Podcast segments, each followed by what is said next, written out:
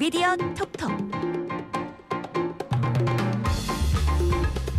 이번 주 화제가 된 미디어와 저널리즘 이슈 풀어봅니다. 미디어 톡톡. 아고라의 강력한 민정 라인 민동기, 정상근 두 분 기자와 함께합니다. 안녕하세요. 안녕하십니까? 예.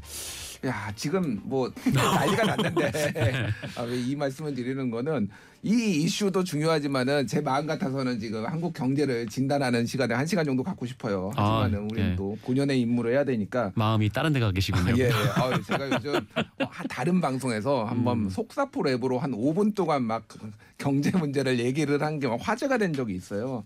큰일입니다. 근데 경제도 문제인데 아, 이 저널리즘 이쪽도 문제가 많아요. 오늘 짚어볼 이슈는 케이비에스와 엠비씨 얘기입니다. 감사원, 케이비에스 감사에 착수했어요. 이번 감사는 케이비에스 노동조합 그리고 보수 성향 단체가 국민감사를 청구하면서 시작됐는데 음. 자, 감사원 요즘 논란이 많기는 합니다. 뭐 민주당에서는 감사원이 특별감사를 할 때는 아예 국회 승인을 받아야 되는 감사원법 개정안을 지금 발의를 할 정도로 조금 민감한 사안이에요. 일단 이거 어떻게 봐야 됩니까? 민동 기자님. 그러니까 이게 어, 뭐 특별감사를 할 수도 있겠죠. 음. 감사원이 감사를 하겠다는데 뭐라고 하겠습니까? 네. 아, 근데 이제 방금 말씀하신 것처럼 케이비에스에는 이제 전국 언론노조 케이비에스 본부도 있지만 예. 어, 약간 보수적 성향의 케이비에스 노동조합이 있거든요. 음. 근데 그 케이비에스 노동조합이 보수 단체들하고 이제 같이 문제 제기를 한 거를 이제 감사원이 받아들여 가지고 특별감사에 착수를 한 거 아니겠습니까? 음.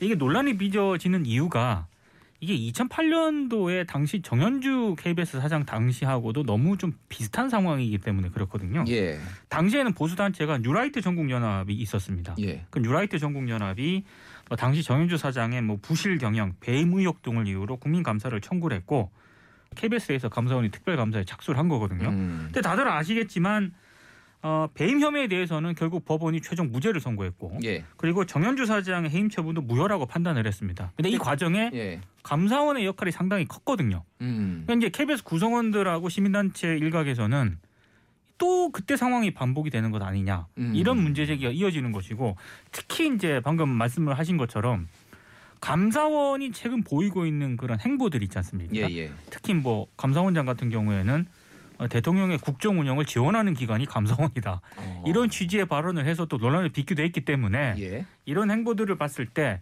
상당히 뭐 표적 감사라든가 음. 정치적인 어떤 그런 의도가 깔린 감사다라는 그런 의심을 받고 있는 상황인 거죠. 뭐 우리가 지금 단정할 필요는 없지만은 네. 최근에 이제 일단 탈북어민 북송 문제라든지 뭐 여러 가지 뭐, 뭐 방송통신위원회 그리고 국민권익위원회 이렇게 이전 정부에서 기관장이 임명된 임명된 기관장이 있는 그 기관에 대해서 집중적으로 감사를 하고 있으니 이런 의심의 눈초리를 보는 분들도 많고 야당도 그런 부분을 지적하고 있는 건 사실이고요.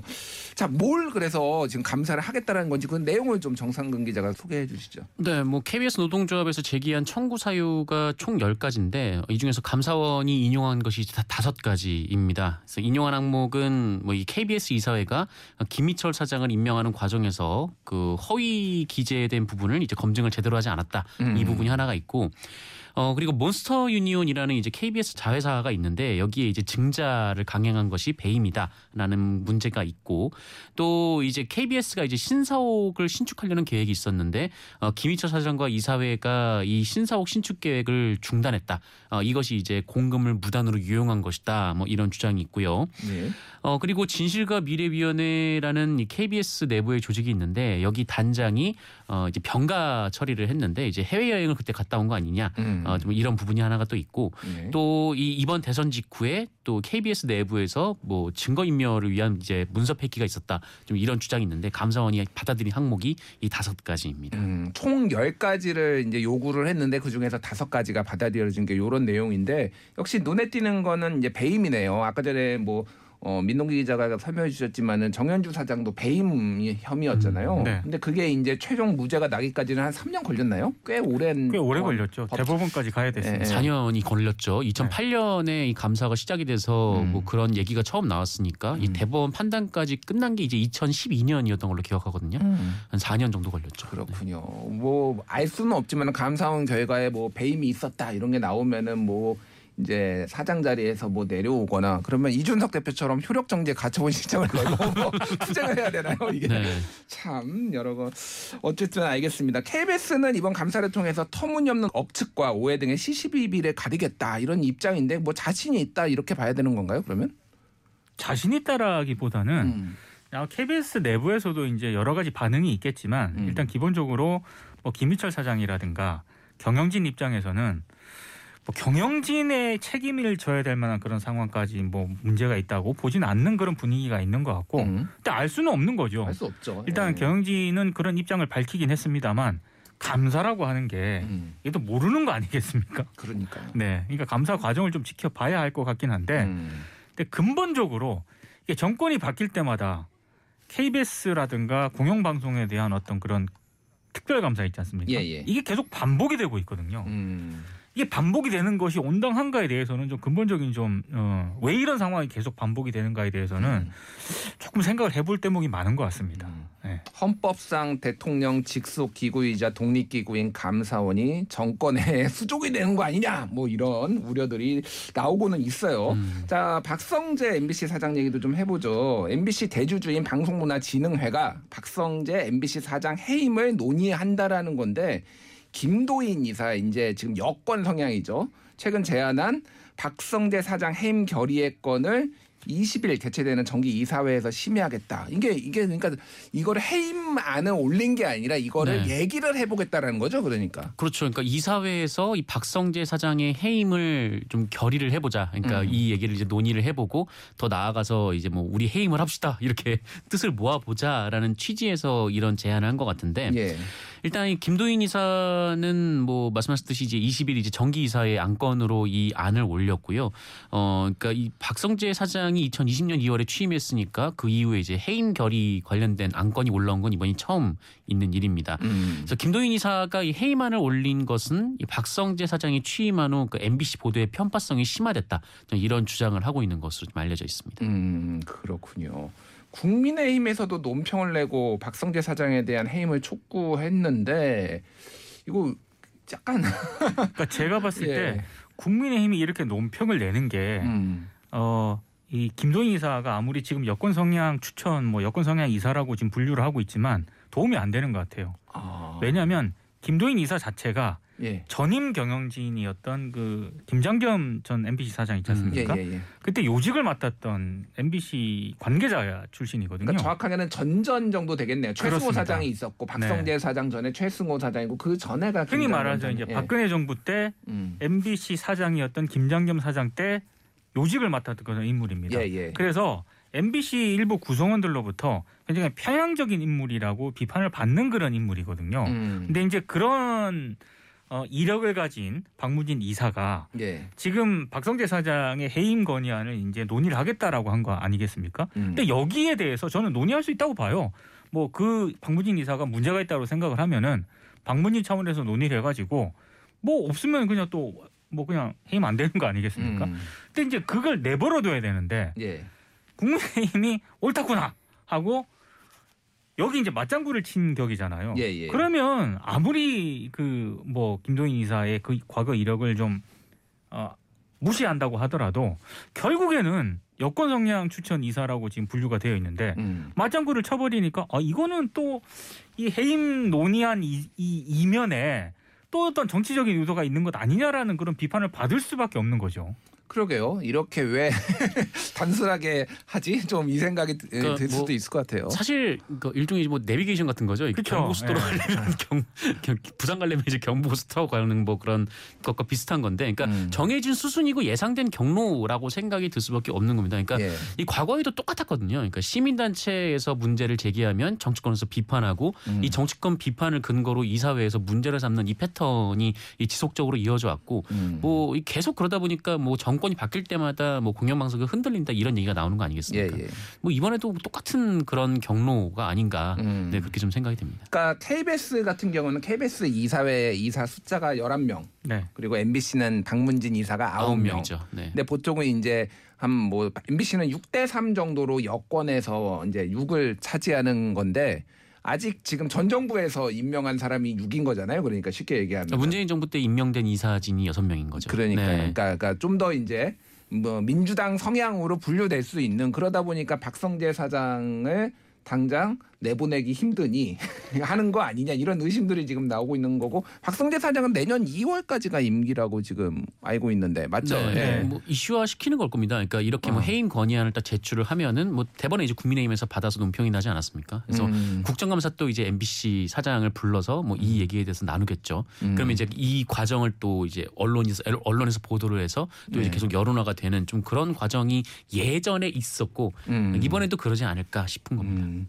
결국 이거를 이제 거슬러 올라가다 보면은 권성동 이제 원내대표가 전에 엠비씨, 뭐 케이비에스 이런 공영방송들은 민주노총에 대해 뭐 정확한 표현이 뭐였죠? 민주노총 언론노조가 언론노조 뭐 언론노조 출신들이 장악을, 네, 장악을 했다. 뭐 이런 네. 것부터 시작해서 그때 케이비에스의 최경영 진행자와 약간의 설전도 있고 네. 뭐, 뭐 그런 일이 있었어요. 결국은 지금 현재 집권당이 이 공영방송을 바라보는 시각이 좀 담겨 있고 그 플랜대로 움직이는 거 아니냐, 이렇게 보는 분들도 있는데 어떻게 보십니까? 그러니까. 패턴대로 가는다고 해석이 많이 될 수밖에 없는 거죠. 음. 왜냐하면 일단 집권당의 원내대표였던 음. 권성동 원내대표가 그런 발언을 했고, 그리고 여권 출신 이사가 예. 아, 지금 박, 엠비씨 사장에 대해서 해임 건의안을 또 뭐 제출을 했고 음. 그래서 논의를 한번 해보자고 하고 있고, 그리고 공교롭게도 케이비에스 노동조합은 이제 보수적인 성향이라고는 하지만 그들이 어, 대선 과정이라든가 이렇게 주장했던 내용을 봤을 때 음.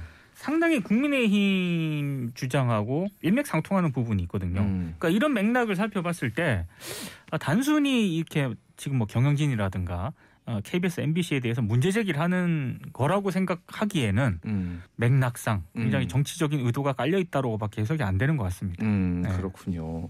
사장을 바꾸려면 이사회를 바꿔야 되는데 이사회들도 이사들도 임기가 있으니까 음. 윤석열 정부 뭐 이 년차, 삼 년차까지 이게 이어지는 그런 상황을 지금 참지 못하고 일을 벌인 거 아니냐, 뭐 이런 야권의 주장들도 있습니다. 이거 좀 어떻게 풀어야 돼? 정권 바뀌기 때문에 너무 피곤한 거 아닌가요? 그러니까요. 이 피곤 피곤한 일을 왜 정치권에서 그냥 놔두는지 저는 잘 이해가 안 가는데 예. 어, 사실 뭐 그렇지 않습니까? 지금 뭐 물론 이제 국회가 이 국민들의 투표로 인해서 뽑힌 분들이 지금 들어가서 일종의 대의기구를 형성해 있는데, 그 국회에서 임명했기 때문에 뭐 대의제의 성격에 맞다라고는 얘기는 할 수 있어도 사실은 그 소수의 국회의원들이 선출이 되는데 그 국회의원들이 또 소수의 이사를 선임해서 공영방송 이사진으로 넣는 그런 행태가 좀 이어지고 있거든요. 음. 그러니까 뭐 한 뭐 오십 년 전, 육십 년 전처럼 뭐 이렇게 한 번에 많은 사람들이 좀 모이기가 힘들고 예. 또 안건 정보들이 쉽게 전파되지 않는 상황이었다면 뭐 그런 소수에 대한 정보 독점과 그런 의사결정이 가능했을 수도 있겠지만 음. 지금은 그런 시대가 아니거든요. 그러니까 음. 많은 사람들이 정보를 쉽게 접할 수 있는 세상이고 음. 또 의사결정 과정도 굉장히 좀 빨라질 수 있는 그런 상황인데 음. 그런 상황이 됐으면은 이제 공영방송이 뭐 국민의 것이다라는 데에는 뭐 어느 정당이나 다 동의를 할 테니까 예. 어 그렇다면 그 이사진의 문호를 국민들에게 대폭 넓히는 음. 게 맞지 않나. 그러니까 항상 아고라에서도 했던 얘기지만 뭐 아, 그 삼백 명 정도 해가지고 국민들 네, 한 네. 오백 명 정도도 괜찮지 않나라는 생각이 듭니다. 네. 누차 얘기하는 거지만 이게 공영방송 지배구조 개선이라는 어려운 말을 하고 있긴 합니다만 음. 이 소수의 이사들이 공영방송의 여러 가지 경영이라든가 이런 걸 의사결정할 수 있는 지금 권한이 집중이 돼 있는 거잖아요. 그런데 예, 예. 그 이사들을 추천할 수 있는 게 공교롭게도 정치권이에요. 정당들. 음. 그러니까 이런 구조가 계속 유지되는 한 이 논란은 계속 반복이 될 수밖에 없기 때문에 예. 정상근 기자와 제가 한 몇 년 동안 계속 이 얘기를 하고 있는 것 같습니다. 음. 삼백 명도 좀 부족하고 음. 한 오백 명, 오백 명 이렇게 해서 그분들로 하여금 뭐 사장을 뽑든 예. 그런 방식으로 가야 돼, 가지 않으면은 이 논란은 계속 반복될 수밖에 없다. 음. 몇 년째 네. 얘기를 하고 있습니다. 알겠습니다. 요거는 아마 추후에도 또 얘기를 할 거리가 나올 것 같아요. 예전에 이제 언론노조위원장 한번 모시고 인터뷰도 됐고 음. 국민의힘의 박성중 의원한테 한번 요청을 했는데 시간이 안 맞아서 어, 안 된 적도 있는데 저희가 뭐 당사자 인터뷰를 하든지 다시 한번 논의를 해보도록 하겠습니다. 지금 여러분께서는 티비에스 아고라를 듣고 계십니다. 미디어 비평 전문 프로그램 티비에스 아고라에서는 여러분의 의견을 기다립니다. 미디어 비평 프로그램 티비에스 아고라, 저는 김준일이고요. 오늘 미디어 톡톡 정상근, 민동기 두 분과 함께하고 있습니다.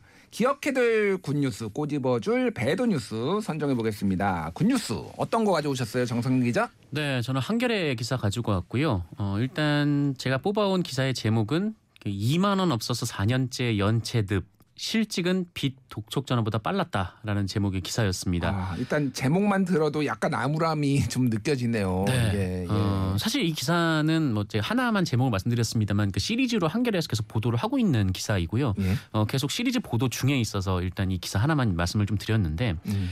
어, 제가 이 기사를 가져온 이유는 이 기사를 만들어내는 과정이 굉장히 좀 뭐랄까요? 어, 좀 재밌다고 하면 재밌다고 할까요? 좀 그런 면이 좀 있어서요. 이게 뭐냐면 이 한겨레 김지은 기자인 걸로 추정이 되는데 기사를 쓴 분이 김지은 기자니까요. 예.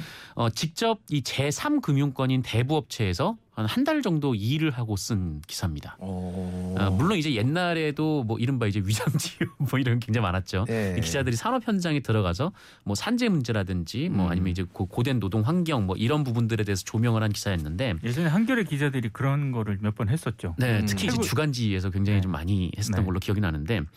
어, 김지은 기자가 이 대부업체에 이제 취업을 해서 음. 어, 어떤 일을 하냐면 채권을 추심하는 전화를 돌리는 업무를 하는 거죠. 아, 빨리 빚 갚으라고 전화하는 거, 독촉 네, 전화. 예. 빚 갚으라고 독촉 전화를 하는 겁니다. 어, 특히 이제 그 김지은 기자가 이제 관심을 갖고 지켜본 것은 이제 청년층들이었어요. 음. 그러니까 제삼 금융권이지 않습니까? 예. 이 제삼 금융권은 대체로 일, 이에서 안 된 분들이 오는 곳이란 말이죠. 그러겠죠. 네. 네. 어, 그래서 어, 정말 어려운 분들이 제삼 금융권으로 가는 일이 많은데, 그래서 이분들이 지금 어떻게 생활을 하고 있는지, 이 채권을 추심하는 과정에서 고스란히 이분들의 상황을 접하게 되고 이것을 이제 기사로 쓴 거죠. 그러니까 참 다양한 분들이 나오는데 이 팬데믹 상황에서 일자리를 잃고 또 그 이후로 이제 고정된 직장을 갖지 못한 분들 음. 또 야간 일을 하다 보니까 이 채권 추심 전화를 받기가 좀 어려운 분들 어 그리고 오백만 원가량의 빚을 졌는데 이 빚을 갚지 못하고 이만 원 남짓한 이자를 내기에도 굉장히 좀 망설이는 분들 음. 어, 혹은 한 삼백만 원을 대출했는데 그 삼백만 원을 갚지 못해서 굉장히 오랜 장기간 이자를 내왔고 그 낸 이자가 천만 원이 넘는 분들도 있었고 네. 그러니까 이런 분들의 좀 생생한 스토리가 이제 들어가 있는 기사인데, 예. 어, 이 채권 추심 과정에서 이렇게 좀 다양한 한국 사회 문제를 마주하는 거죠. 그러니까 뭐 금융소외층이라든가 뭐 청년 실업 그리고 불법 사금융 문제 뭐 이런 것들 이제 김지은 기자가 이제 현장에서 한 달간 일을 해볼 수 있으니까 음. 좀 접할 수 있는 좀 그런 생생하고 또 시급한 또 우리 주변의 이야기가 또 그대로 이제 들어가 있는데. 음. 어 저는 그 한국 언론의 정치 기사가 좀 이래야 하지 않나라는 생각이 이 기사를 좀 보면서 많이 들었어요. 그러니까 네. 물론 이제 선출된 정치인들의 뭐 말과 행동이라든가 뭐 비리를 감시하는 일도 매우 중요한데 어, 그렇다고 해서 대한민국의 모든 기자가 그걸 할 필요는 없는 거잖아요. 음. 네, 그러니까 뭐 권성동 원내대표의 발언 하나, 뭐 박홍국 원내대표의 발언 하나, 뭐 이렇게 하나하나의 누군가의 말만 이 포털에 좀 전시하는 좀 그런 정치 기사가 우리나라에서 주로 이제 포털에서 접할 수 있는 뉴스인데. 네.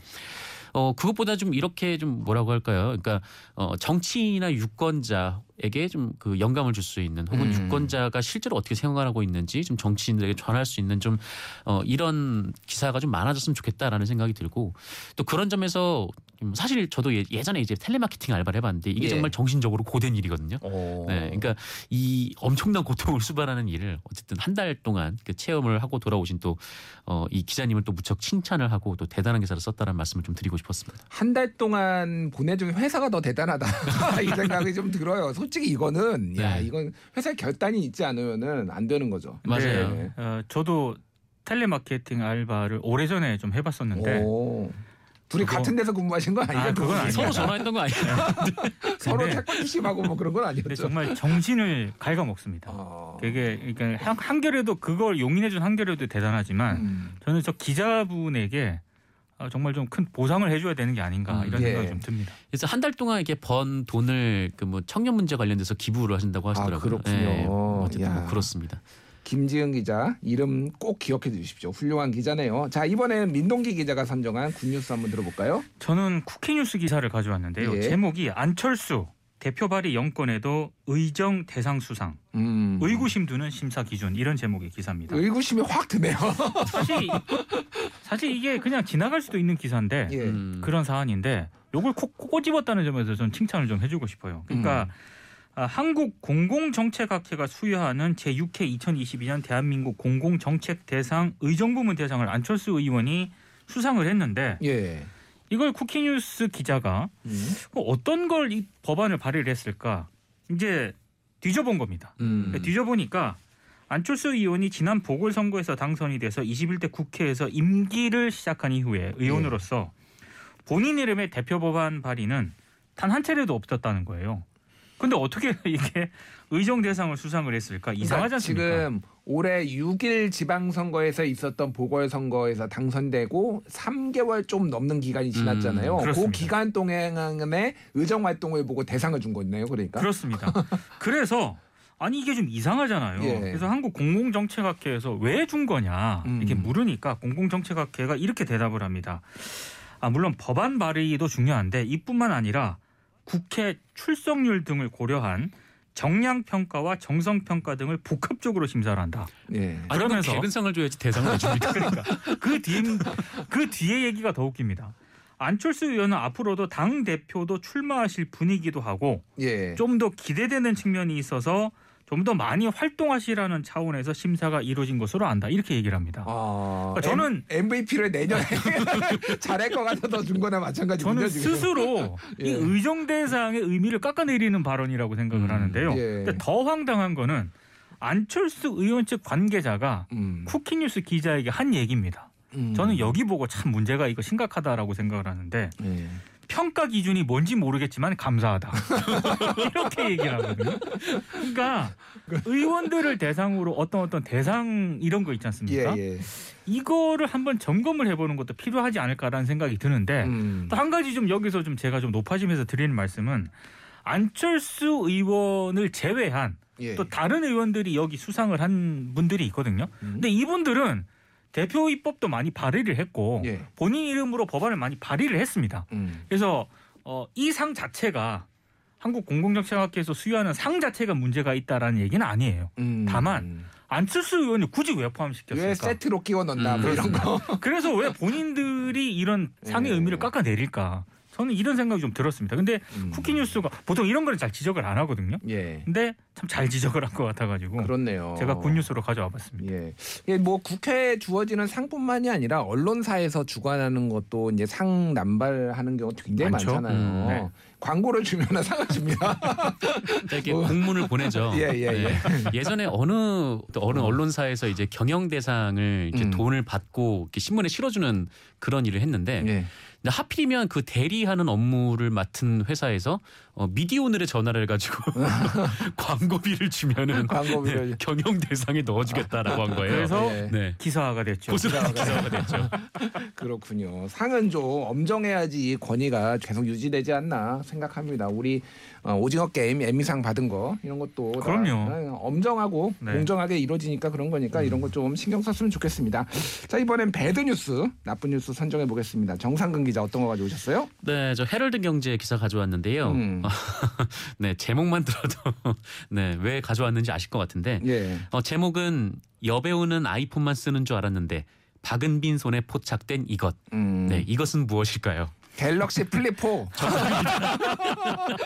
네, 나 진짜 그거. 이 기사 안 봤거든요. 근데 갤럭시 플립 포가 딱 느낌이 오네. 네, 네. 맞습니다. 어, 기사 첫 제목부터 첫 줄부터 박은빈도 이거 찐팬이었네라는 네, 말로 시작을 하는데 예. 어, 박은빈 씨가 이제 갤럭시 그 지 폴드 포 이거를 이제 들고 그 셀카를 찍었는데 예. 이 셀카를 하나 가지고 굉장히 긴 기사를 씁니다. 음. 어, 긴 기사를 쓰면서 뭐 이런 표현도 있는데 어, 여자 연예인들이 애플의 아이폰을 선호하는 것과 달리 어, 박은빈 씨가 이 삼성 갤럭시의 오랜 찐팬으로 알려졌다. 라는 표현이 있어요. 일단 다른 여자 연예인들이 애플의 아이폰을 선호하는 것을 어떻게 알며 박은빈 씨가 갤럭시를 계속 썼다고 해서 갤럭시 찐팬이라고 하는 근거는 또 무엇인가. 음. 네, 좀 그런 생각이 좀 들고 예. 어, 결국에 이 기사는 이제 마지막에서 본색을 드러내는데 어, 박은빈이 사용한 삼성전자의 최신 폴더블 포 갤럭시 지 폴드 포는 어, 전작 대비 더 얇고 가벼워졌으며 라고 줄줄줄줄 얘기하면서 팔 그램 가벼워졌습니다. 전작보다. 네, 어, 그 얘기가 들어가 있어요. 팔 그램 가벼워졌다고. 네, 그러면서 이제 오백만 화, 오천만 화소 뭐 카메라가 달려있구만 예. 그런 얘기들을 쫙 썼는데 어, 뭐, 네, 어, 뭐, 그 삼성, 삼성전자 휴대폰이 좋으면 뭐 좋다는 기사는 쓸 수 있는데. 그렇죠. 네. 음. 어, 그런데 이제 좀 너무 우리 언론에서 뭐 특히 이제 삼성 제품에 대한 이제 칭찬이 좀 과도한 면이 좀 있고, 음. 어, 더욱이 뭐 굳이 이제 그 박은빈 씨가 셀카를 찍은 거를 가지고 이렇게까지 기사를 써야 되나. 음. 저는 네. 딱 이 기사를 읽으면서, 네. 아. 새로운 방식의 어뷰징 기사다. 음. 왜냐하면 그냥 삼성 휴대폰을 그냥 광고하기에는 너무 좀 속보이니까 예. 유명 배우의 예. 어떤 특정 장면을 잡아가지고 이렇게 좀 패턴을 바꿨나? 이런 예. 생각까지 좀 들었거든요. 음. 제가 이 방송이 특히 저도 그렇고 특정 브랜드, 특정 어떤 제품을 홍보하려거나 깍 뭐 이렇게 폄훼하려고 하는 건 전혀 아닌데 네네. 갤럭시 폴드사는 제가 지금 쓰고 있거든요. 이게 제가 노안이 와가지고 이제 큰 화면이 필요한 거예요. 음. 근데 태블릿 방송에 들어갈 때도 이렇게 봐야 될 때가 있거든요. 근데 이 작으면은 안 보이기 시작해요. 그렇죠. 음. 그래서 이제 큰 화면 때문에 샀는데 중요한 거는 그거예요. 김준일은 아이폰만 쓰는 줄 알았는데 그렇죠. 김준일 손에 들린 이것 이런 네. 기사도 좀 내주셨으면 좋겠다. 기자들은 아이폰만 쓰는 줄 알았는데. 기자들은 아이폰만 쓰는 줄 알았는데 그냥 뭐 필요하면 사서 쓰는 거죠. 뭐 이런 것까지 굳이 음. 하시나 그런 생각이 듭니다. 민동기 기자 어떤 거 가져오셨어요? 전 중앙일보 기사 가져왔는데요. 제목이 윤. 여기서 윤은 윤석열 대통령입니다. 예. 검찰총장 그만두고 코딩학원 다녔다 깜짝 고백. 이런 제목의 기사인데. 어. 깜짝 놀랍네요. 아니 그러니까 이게 반도체 산업 발전이라든가 예. 뭐 인재 육성의 중요성을 강조하는 대목에서 음. 윤석열 대통령이 자신의 경험담을 이제 소개를 한 거예요. 예. 소개를 할 수도 있죠. 저는 뭐 큰 문제는 없다고 생각합니다. 음. 근데 중앙일보가 이 기사에 단독을 붙였다는 겁니다. 음. 어. 단독. 예. 아니 이렇게 깜짝 고백을 한 것 자체가 이게 단독으로 볼 수 있는지도 잘 모르겠고 이거는 공개된 어떤 그런 내용이거든요. 예. 물론 참석자들이 이제 전원 형식으로 전하긴 한 거긴 합니다만 음. 제가 봤을 때 단독을 달 만큼 그렇게 놀랄만한 그런 사실도 아닐 뿐더러 음. 굳이 이렇게 또 깜짝 고백이라는 제목을 달 필요가 있었을까. 음. 그러니까 너무 시시콜콜한 거에 대해서 우리가 의미 부여를 하고 흔히 말해서 단독병이라는 얘기가 많이 있지 않습니까? 예. 그러니까 단독을 달아야 사람들이 이제 포털에서 많이 클릭을 하다 보니까 음. 아무 때나 단독을 붙이는데 중앙일보 이 기사 역시 굳이 단독이라는 그 타이틀을 붙이지 않아도 되는 기사에 단독을 달았다. 이게 좀 큰 문제인 것 같고 그리고 굳이 코딩학원 다녔다라고 하는 걸 깜짝 고백이라는 제목을 달아야 했을까. 음. 그냥 이렇게 덤덤하게 얘기한 것일 수도 있는데 음. 너무 많은 의미 부여를 한 것 같아가지고 이건 좀 문제라고 지적을 좀 생각이 좀 뭐, 들더라고요. 한국 언론의 이 단독 남발, 단독병은 뭐 하루 이틀이 아닌데 음. 단독. 김준일 숨 쉰 채 발견돼 뭐 이런 거 음. 뭐 이런 유의 단독들 너무 많아요. 네, 네. 맞습니다. 어. 좀 물어볼까요? 좀 어, 이런 기사는 누구도 알아도 안 쓰니까 단독이라고 쓴 거 아닌가 생각도 어. 들고요. 네. 아니 이런 걸 단독을 붙이면은 음. 아마 저 외신이라든가 예. 해외 언론에서 봤을 때는 조금 좀. 남사스럽다고 해야 되나요? 음. 좀 부끄럽다고 해야 되나요? 음. 이런 부분에 대해서는 우리 언론들도 좀 자성할 필요가 많은 것 같아요. 예전에 조사한 거를 따르면은 이 기사에 단독자를 붙이고 안 붙이고가 영향을 좀 받는다. 음. 많이 받습니다. 예, 예, 예. 예. 그렇다라고 그러더라고요. 그러니까 언론들이 계속 보면은 언론사마다 매일 몇 개씩의 단독이 있어요. 네. 근데 정말로 그 단독을 다 모으면은 대한민국이 리뉴얼 될 것 같습니다. 이 많은 단독들을. 근데 네. 좀 너무 남발한다 진짜. 어, 심지어 똑같은 기사가 여러 언론에서 나왔는데 한 몇 군데가 단독을 단 적도 있었어요. 세네 군데에서 동시에 단독이 나오는 거죠. 그렇죠. 네. 일, 네. 이 분 차이로. 그렇죠. 음. 네. 같이 들었다는 얘기예요. 그 얘기는 뭐냐면은 기자들이 세 명에서 가가지고 취재원한테 같이 듣고 음. 같이 써가지고 다 단독을 붙인 겁니다. 그렇죠. 그리고 네. 이 기사를 발행할 때까지는 다른 기사가 안 보이니까 이건 단독이다라고 이렇게 붙인 거죠. 알겠습니다. 네. 자, 한국 언론 좀 퀄리티도 신경 쓰고 단독도 중요하지만은 더 좋은 기사, 의미 있는 기사 썼으면 좋겠습니다. 오늘은 여기까지 하겠습니다. 미디어 톡톡 정상근, 민동기 두 분과 함께했습니다. 두 분 감사합니다. 고맙습니다. 고맙습니다.